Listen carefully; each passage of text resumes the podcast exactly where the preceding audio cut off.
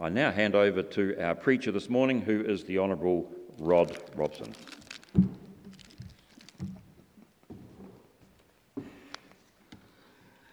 Oh, Phil, don't ever change.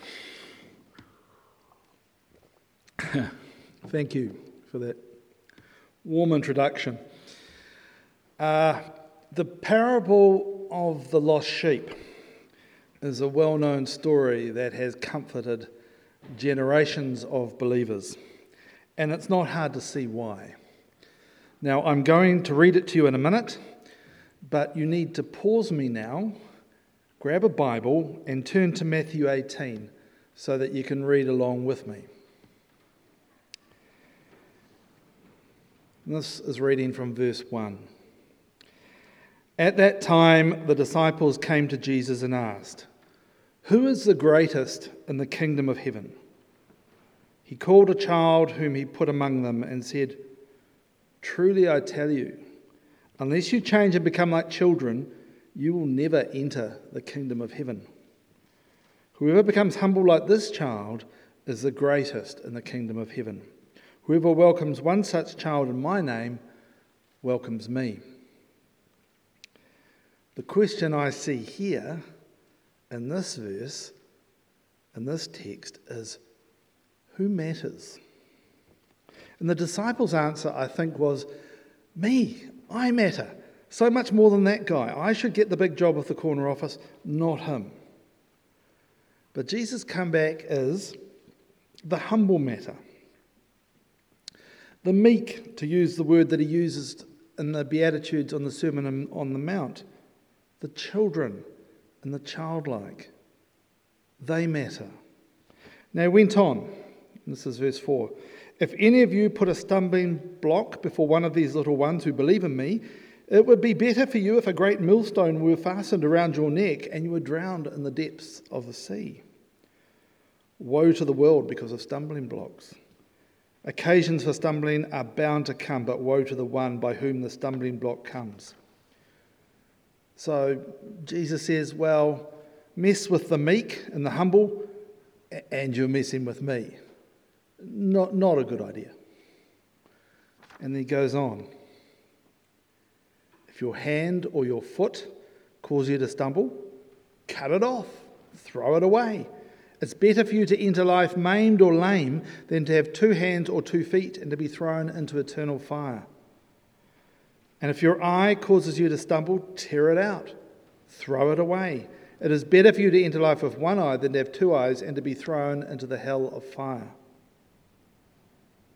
You matter too so much that you should do away with whatever in your life might cause you to go astray. Then he circles back around to the meek again. Take care that you do not despise one of these little ones. For I tell you, in heaven their angels continually see the face of my Father in heaven. What do you think? If a shepherd has a hundred sheep and one of them goes astray, does he not leave the ninety nine on the mountains and go in search of the one that has wandered off? And if he finds it, truly I tell you, he rejoices over, over it more than the, over the other 99 who were never lost. So it is not the will of your Father in heaven that one of these little ones should be lost. Who matters? Well, these little ones who go astray by subtle indifference or deliberate choice get lost and find themselves a long way from God they matter too. Jesus goes on. If another member of the church sins against you, go and point out the fault when the two of you are alone. Phil, see me after. If the member listens to you, you have regained that one. But if you are not listened to, take one or two others along with you, so that every word may be confirmed by the evidence of two or three witnesses. If the member refuses to listen to them, tell it to the church or the gathering. And if the offender refuses to listen even to the church, let such a one be to you as a Gentile and a tax collector. Truly I, t- truly, I tell you, whatever you bind on earth will be bound in heaven. Again, truly I tell you, if two of you agree on earth about anything you ask, it will be done for you by my Father in heaven. For where two or three are gathered in my name, I am there among them. The person next to you in the pew, today a virtual pew, they matter too, especially if you find them tricky. Well, today I'm going to drill down into the very brief but very memorable story of the lost sheep. And to refresh it, goes like this If a shepherd has a hundred sheep and one of them goes astray, does he not leave the 99 on the mountains and go in search of the one that went astray? And if he finds it, truly I tell you, he rejoices over it more than over the 99 that never went astray. Now, Jesus' original audience hearing this story would have twigged immediately that the shepherd was God acting by his Spirit and the sheep were his people Israel. Ezekiel 34 famously uses this imagery, and it's all the way through the Old Testament. Uh, for example, memorably in Psalm 23, the Lord is my shepherd, I shall not want, and all that. Farming back then, though, was quite different from farming that we know in New Zealand, or should I say, New Zealand. They had no fences, and I don't think they had sheepdogs either. So a flock of a hundred sheep might have two or three shepherds looking after it, and they would graze up on the pasture land in the hills. And there was this line of hills that ran through the middle, the sort of spine of the country, and it was very steep country. It's a narrow strip of land. There's ravines, there's gullies all around. And a sheep might fall into a stream or a gully, drown, fall and break a leg, or just be stranded and get stuck in some rocks or in some briar. Alternatively, a wolf pack might get it, and that would be that for Flossie. The flock probably belonged to multiple owners, possibly to the whole village. If a sheep went missing, its carcass needed to be returned, or at least some evidence of its death produced, because someone was going to take quite a loss. And shepherds in those days were seen as pretty dodgy characters, so the suspicion would be that they'd met one of their mates along the way and they'd either given it away or they'd sold it. This also meant that it was a bit of a surprise to everyone who read the original Christmas story that the shepherds were invited to the angelic concert at Jesus' birth. It was a sign of God's favoritism or preference, as it's sometimes described, for the poor, which is all through the Old Testament and the New. Well, one thing that has not changed about sheep farming in 2,000 years is the nature of sheep. They are not the great intellectuals of the animal kingdom. If attacked, they have limited options. They don't have claws or sharp teeth to defend themselves. They're quite slow, so they can't outrun trouble like, say, a deer could. They're clumsy. If they fall over, they may not be able to get back on their feet again easily they don't really know where they are, so if a dog gets lost, it could usually find its way home, not a sheep. They really need their shepherd. They are utterly vulnerable.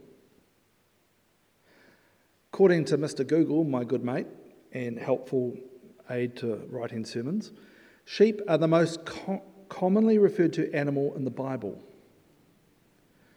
We who follow Jesus most resemble sheep in our relationship with him which I do not think is a compliment to us. We truly need Him to lead us through the life that He would have us live. People used to say to me, You Christians, it's all just a crutch. And I used to resent it quite bitterly and argue, but now I'd say, Yeah, you got me. Guilty. The great thing about this parable, though, is that for Jesus, the sure possession of the 99 does not compensate him for the lost sheep, the one that's got away. We matter to him, even if we have wandered away from his presence and his protection. We may be living utterly dissolute lives, mired in drugs or crime or greed or whatever rabbit hole we have ended up in.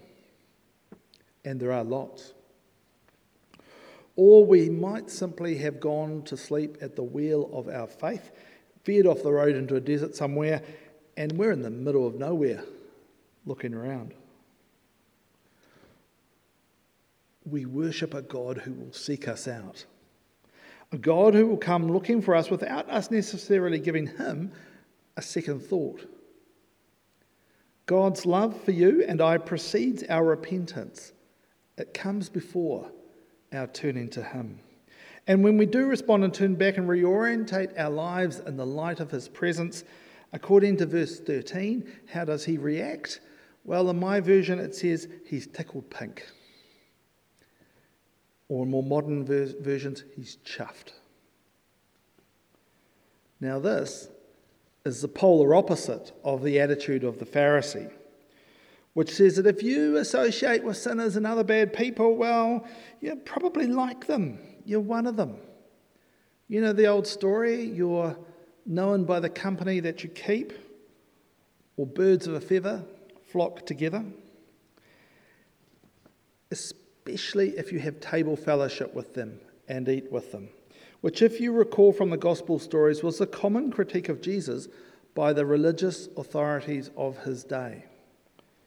He kept scandalous company, which a good rabbi would do well to avoid.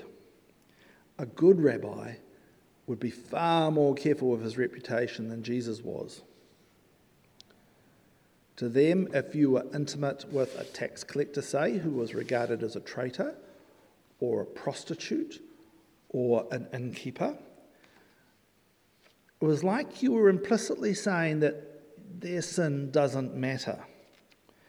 Now, in fairness to them, a Pharisee would counsel and work with someone who had been a real sinner and had come back from that.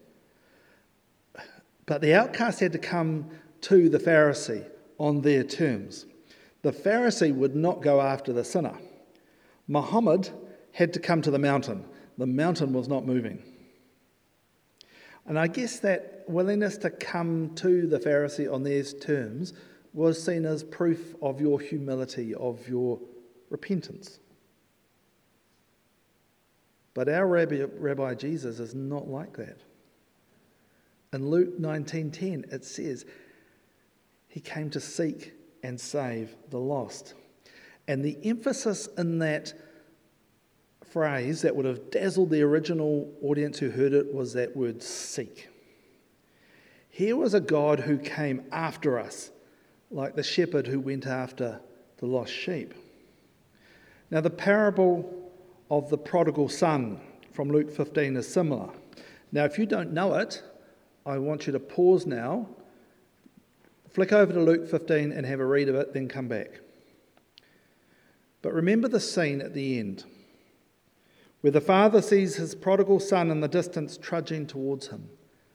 The same son who had dishonored him by asking for his original inheritance, who had taken it, who had run off to the Las Vegas of his day and spent it on wild women and parties and goodness knows what.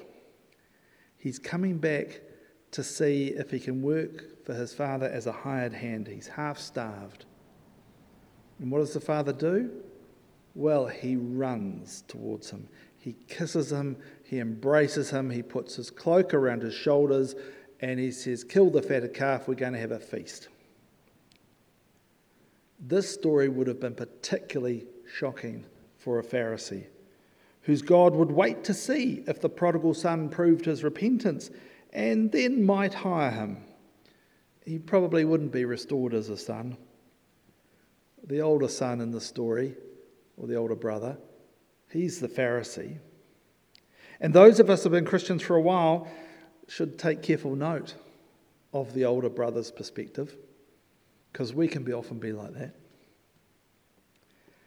The love of God for us is expressed in that while we were yet sinners, Christ died to lead us to the Father.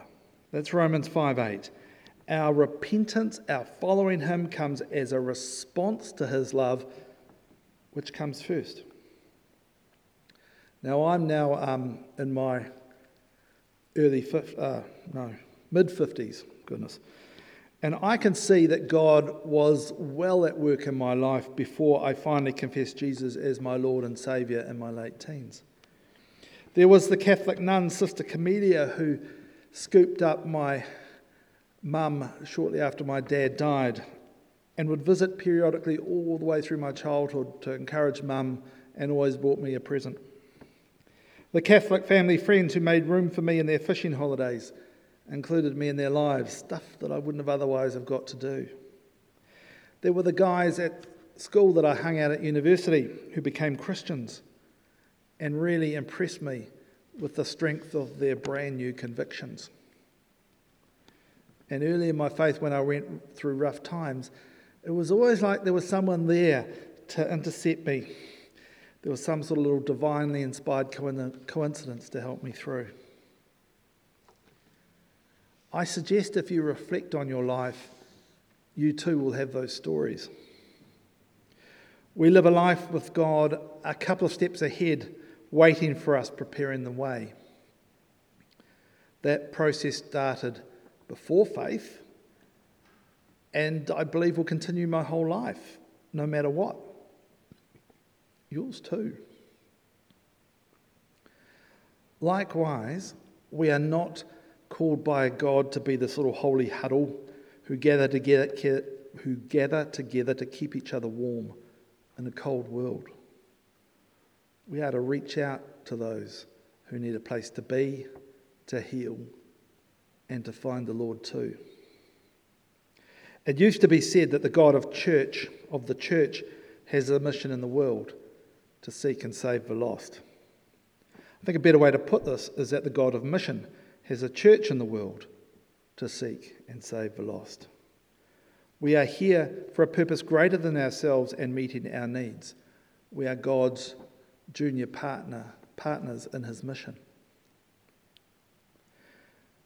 I think we need to make people feel comfortable, welcome, even if they don't make us comfortable. There was this guy who showed up here about a year ago, missing quite a few teeth and wearing a Pink Panther onesie. He was quite a sight. His girlfriend was with him and her brother, who I think was probably stoned because he was having a hard time staying upright. He and I chatted. Been in prison, and it turned out his relationship with his girlfriend was a combination of boyfriend and pimp. While in prison, he had encountered God, or at least God's people. Now, I don't know if he was stringing me along or not, but he was definitely a lost sheep. And the least I could do was to welcome him and to spend some time with him. All I did was listen. I haven't seen him since, but I know that God is still seeking him as he seeks all his lost sheep. We are the shepherd's junior partners, sheepdogs, if you like in his mission to save a people to himself. In our church, in your workplace, in ARA, your friendship groups, there are many, many lost sheep. Jesus, the shepherd, is looking for them, and you, the sheepdog, may be able to help. Be praying gently offer to pray for them if they are obviously in pain. Be sensitive to people who need to talk and listen well. And if the opportunity arises, be ready to give a gentle explanation for why you follow the Lord. He doesn't need you to argue for him, just to point towards him. That's what good sheepdogs do they point the flock towards the shepherd. Thank you. Anthony's now going to come and sing for us.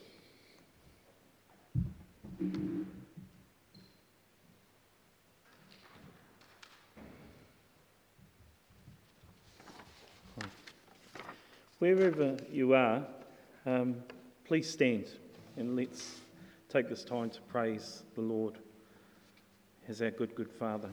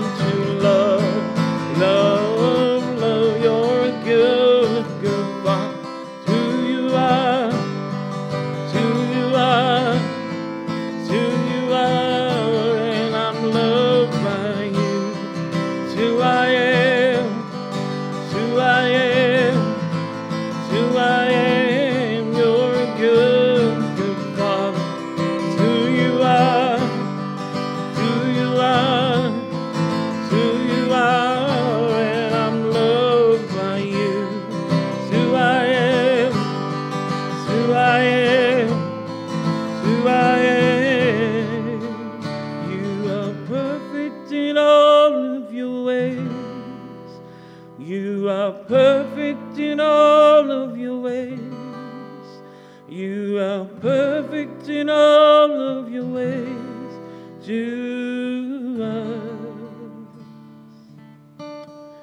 To us.